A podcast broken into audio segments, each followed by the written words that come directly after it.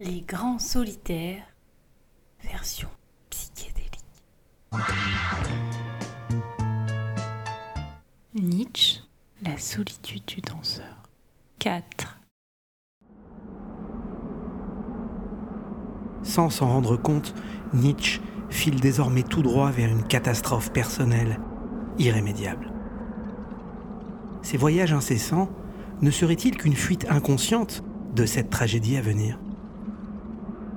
Lors d'un nouveau déplacement, il se rend à Florence. Sur les hauteurs de la ville, il rencontre par hasard un vieil astronome allemand qui lui récite des pages de ses livres par cœur. Hallucinant. À croire qu'il n'y ait que les fous et les originaux qui le célèbrent. Il quitte alors provisoirement l'Italie pour Nice.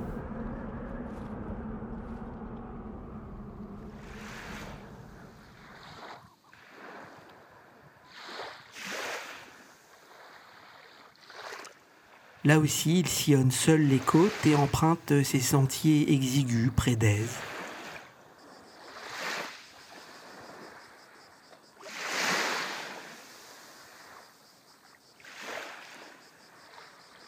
Un petit chemin porte encore aujourd'hui son nom.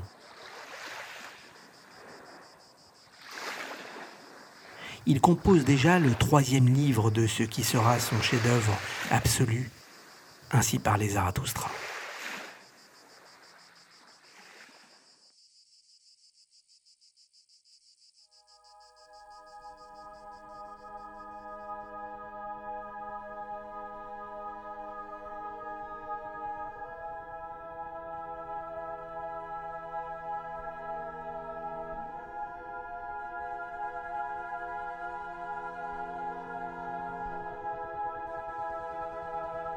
Il en pleure de joie. Il chante et danse encore seul sur ces petits chemins de la côte d'Azur.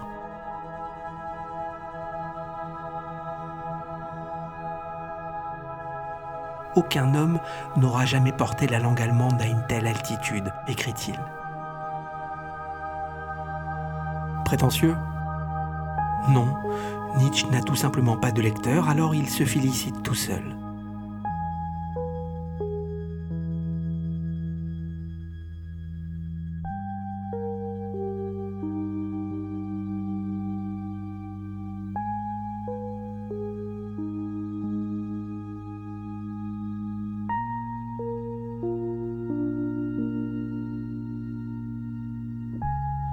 Pour son 44e anniversaire, il s'offre à lui-même la rédaction de ce qui sera son autre chef-d'œuvre, Ecce Homo. Voici l'homme où il se raconte.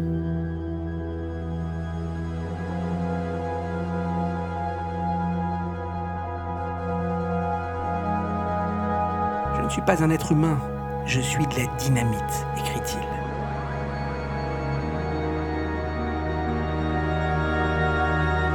Il le fait avec cet optimisme surnaturel qui lui est propre.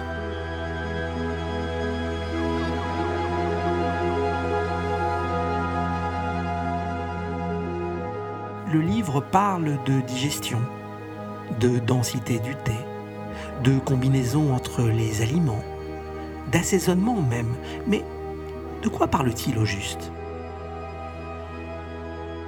Nietzsche veut tout simplement renverser la morale judéo-chrétienne par la cuisine.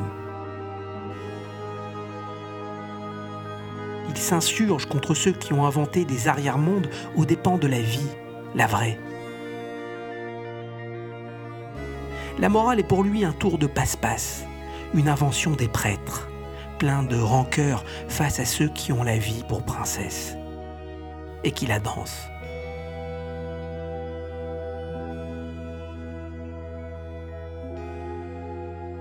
Alors Nietzsche, comme remède, propose de sanctifier la digestion, l'observation d'une tomate mozzarella, de sanctifier le dosage du fin filet d'huile d'olive à déposer dessus, à ne pas oublier surtout d'observer les nuages, d'entrer dans ce qu'il appelle le délassement. En somme, resanctifier la vie, celle que la morale des prêtres ne cesse de dénigrer. Ecce Homo sera publié après sa mort, mais quelle merveille d'écriture.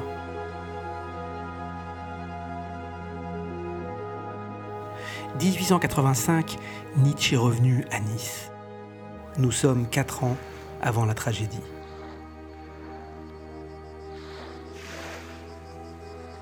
Il est à la fin du quatrième volet du Zarathustra qu'il est contraint de publier, tenez-vous bien, à compte d'auteur. Seulement 44 exemplaires vendus. 44 pour ce chef-d'œuvre de la philosophie. Ce n'est pas grave. Ce n'est pas grave. Je serai célèbre dans 40 ans, dit-il au pensionnaire de son hôtel niçois avant de reprendre seul sa route.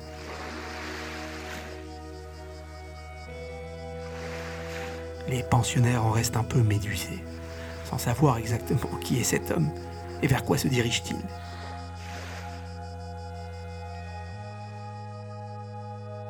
La vague a l'air de se reformer et celle-ci risque cette fois-ci sérieusement de l'emporter.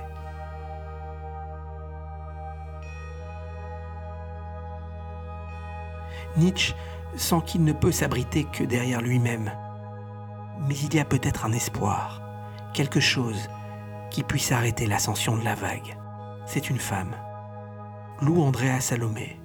Il l'a rencontrée lors d'un de ses voyages par l'intermédiaire de ses rares connaissances. Ce sera l'espoir de la dernière bouée de sauvetage avant la tempête finale.